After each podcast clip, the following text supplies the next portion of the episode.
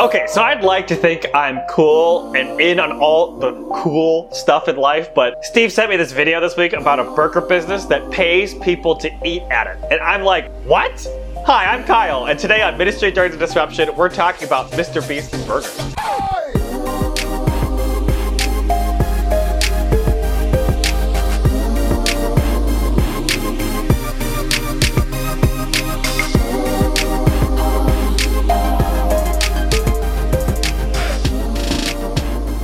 All right, hello, hello. Welcome to the podcast. My name's Kyle, and this is Ministry During the Disruption. And we're today our senior ch- giveaway charity correspondent on YouTube is Steve Tamayo. Hey, Steve Tamayo, how are you?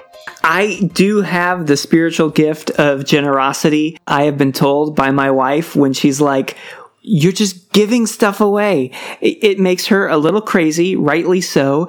And I love this topic of the day. Uh, this, we're going to be looking at one of the world's most famous, most prominent YouTubers.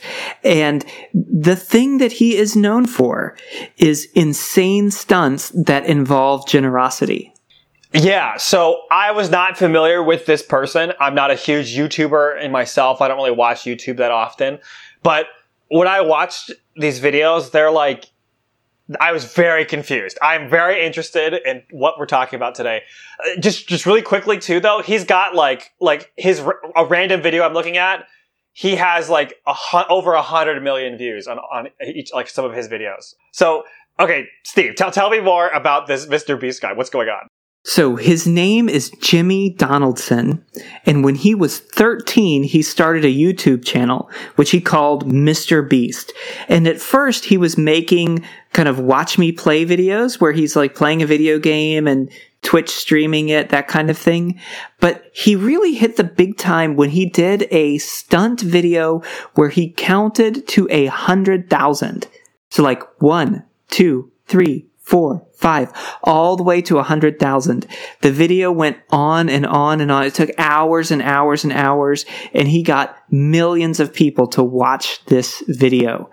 And so he has done bigger and crazier stunt videos. And along the way, he has developed this real heart for charity. So one of his most recent videos, he went in with a whole bunch of cash and walked into five different stores and bought every item in the store.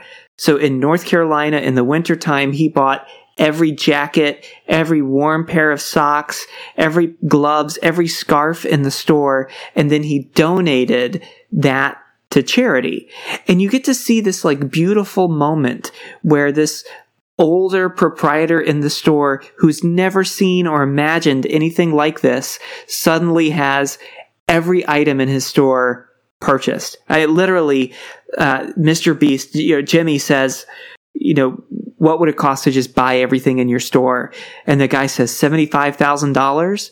And Jimmy says, I'll give you 85 and paid him $85,000 and loaded a U-Haul full of stuff. And one of the things I love about these generosity stunt videos is that, is that I can see in my kids this picture of success and generosity being tied to each other. And that's what makes the most recent story about Mr. Beast so fascinating to me. Okay, okay. Hold up one second though. How does he do that? Like, how does he have the money to just literally throw $75,000 into a store? Is it just because he's so famous? Like, that's something that, like, I as an uneducated person, I'm like, how does he do this? So his YouTube videos have commercials, and you know he's he's able to do stunts like this the way NBC can do stunts. He's sponsored. He's got a number of sponsorships, and he has 50 million subscribers. Yeah, right now, right now he's got 54.4 million subscribers. Yeah, he's actually doing a thing where for every new subscriber he gets, he donates 10 cents to charity. And he did that shortly after he crossed the 50 million mark. So he's donating hundreds of thousands of dollars to charity. Uh, this is a 22 year old. This is a 22 year old who has the ear of millions of people and is using it to, to link success and generosity that that people who are successful need to be people who are generous and that when you're generous you can do it and have fun it doesn't have to feel painful to be generous and that's so i heard a story about him in december which was just shocking to me i heard that in one month he launched 300 restaurants 300 restaurants in a month locations all across the United States. I was so stunned by this. I was like, how did he do this? And it's in this spirit of generosity. So here's what he did. He saw that restaurants were struggling due to the pandemic and that people were uh, at the risk of losing their jobs. And he started asking, how can I help? And so he launched 300 virtual restaurants that use existing kitchens and existing restaurant workers people who work at Buca di Beppo are now also working at Mr. Beast Burger, where when they get orders for burgers and fries and chicken sandwiches, um, that same restaurant can use some of their extra capacity to service Mr. Beast orders. There's no in-person dining. You can get it delivered to your house. It, you know, and what people have said, it's kind of like a low rent uh, smash burger you know, in terms like, you know, it's like smash burger for McDonald's prices. Yeah. So I, I saw some of these th- videos where he's just, he opens these the physical locations for these restaurants too, and he just gives burgers like away. And he gives, he, he did, he, he did that. He, he did that as a launch stunt. It was a temporary location. Yeah, he did it as a temporary launch stunt and to promote his thing. He like went around and he gave them burgers and stuff for free. And then he also gave them money. Like he gave them hundred dollars, stacks of hundred dollars. And he ran out of money and he got more. He got like a bag. I stopped watching when he got a bag of two hundred thousand dollars and like threw ten thousand dollars at somebody's car. And I was like, what is going on? This is crazy. But but it's cool. Like this is such an amazing generosity piece. Like I, I, I don't I don't know. I'm I'm I'm still flabbergasted, Steve. T- tell me tell me more about what we can do to take away from this. Like what? Like why why are why are we talking about this? This is such a weird thing. Yeah. So he, so here's my take. Here's my take. Is when we approach from this posture that asks, "How can I help?" We find ways of partnership and collaboration that open unthinkable opportunities. And that's it. That's that's all he's doing. He's looking at this situation and he's saying, I see these restaurant workers who are at risk of being laid off. I see these restaurants who are operating under capacity and they're really struggling. How can I help? And as a result, they came up with this concept, this virtual restaurant concept and launched 300 locations. And I wonder what would happen if during the disruption, we were able to crawl out of our own stuff long enough. And sometimes it's really hard to do that, to crawl out of our own, long, own stuff long enough to just look and say, how can I help? You know, when you hear someone who's crying out over racial injustice and you ask, okay, how can I help? When you hear someone who's been in nursing school and they're worried that the career that they've chosen might be way more dangerous than they realized. And you just ask to that nursing student, how can I help?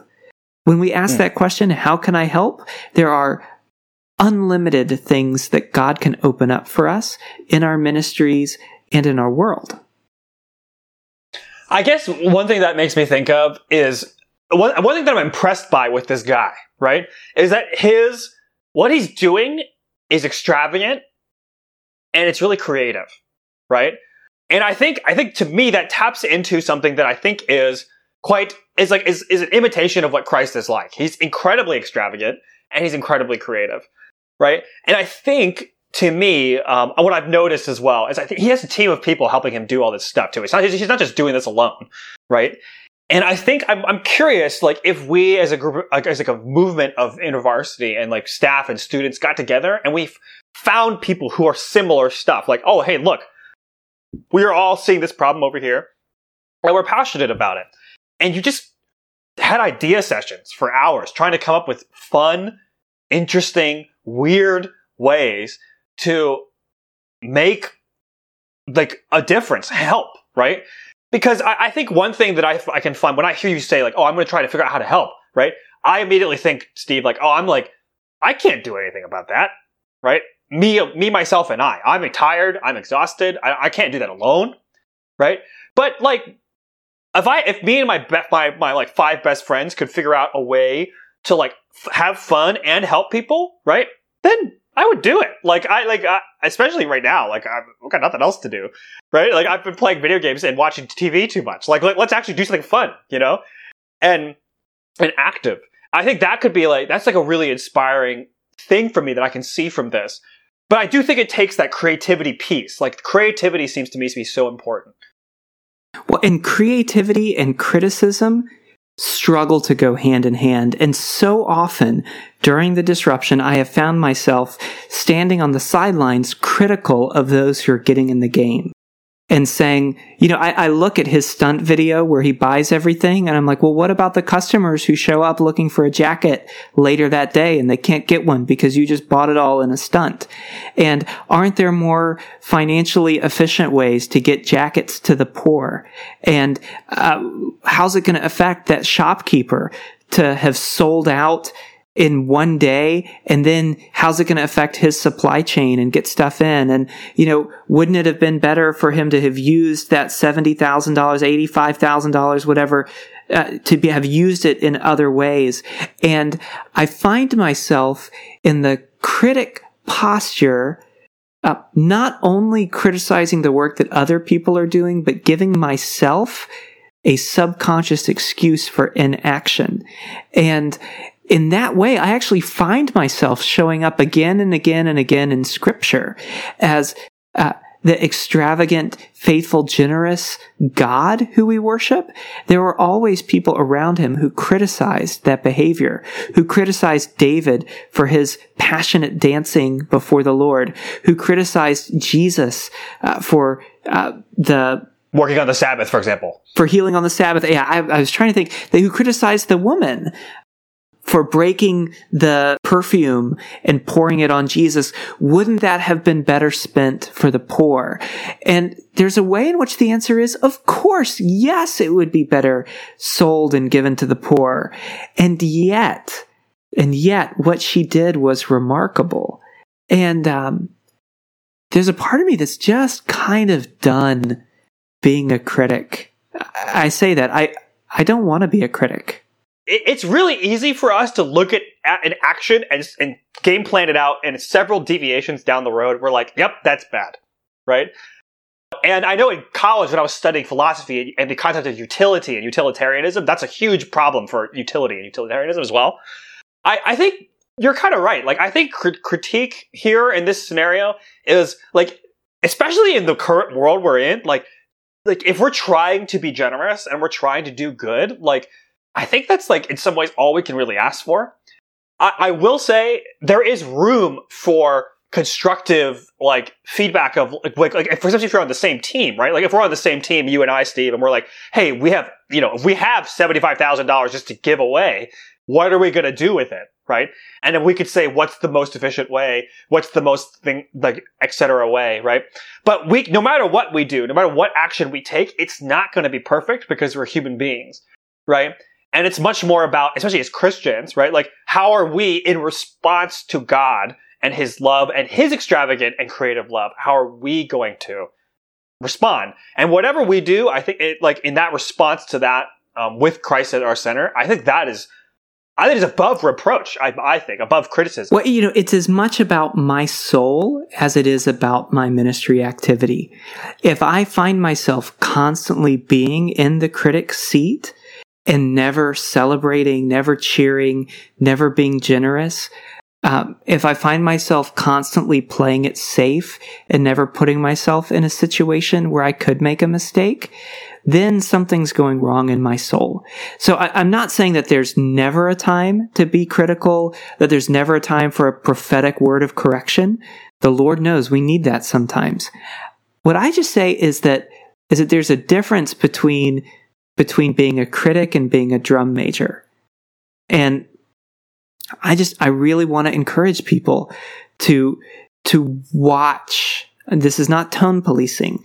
This is soul care for your soul. Be careful. if you're constantly criticizing, if you see an act of radical generosity and you're envious because someone is generous.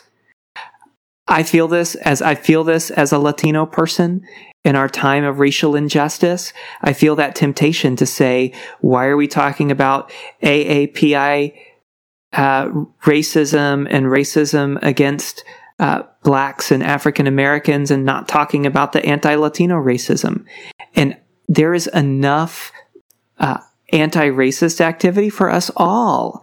I, I, don't have to be envious because my organization is being generous. In fact, if I start to be generous and to speak out on behalf of my brothers and sisters, if I start to reach out to a community who's not my own, there's actually this really beautiful thing that unlocks in my soul that's for me. It's not even necessarily for anyone else.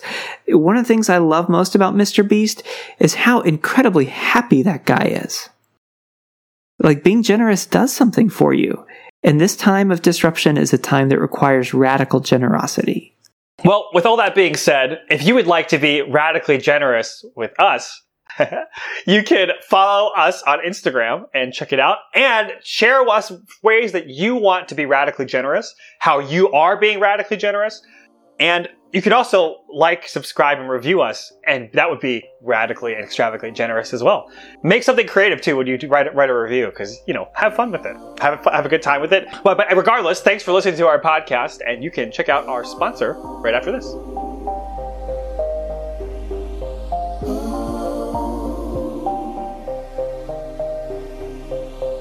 Okay, I'm really excited about today's sponsor. They have taken this creative, generous posture and have made this really beautiful set of invitations, cards, stickers called Have You Eaten Yet? And it's designed particularly to invite Asian American students to participate in Christian community. This phrase, Have You Eaten or Have You Eaten Yet, is a really common phrase in Mandarin culture and actually throughout many Asian, Asian Pacific Islander cultures. And so they've created a set of cards, a set of stickers uh, that you can use in order to invite people to connect with Jesus and connect with Christian community. You can find these at store.intervarsity.org. They're incredibly cute. Uh, we're going to share an image of them in our Instagram so you can see, but they are are uh, punderful. I think, Kyle, I can say the word punderful. And uh, they're created by InterVarsity's Asian American Ministries. And I'm incredibly proud of them and impressed with what they've made and would love for you to get to experience these. So go to store.intervarsity.org. You can search Have You Eaten Yet to see the cards and the digital toolkit, and we'll put a link to it in our show notes.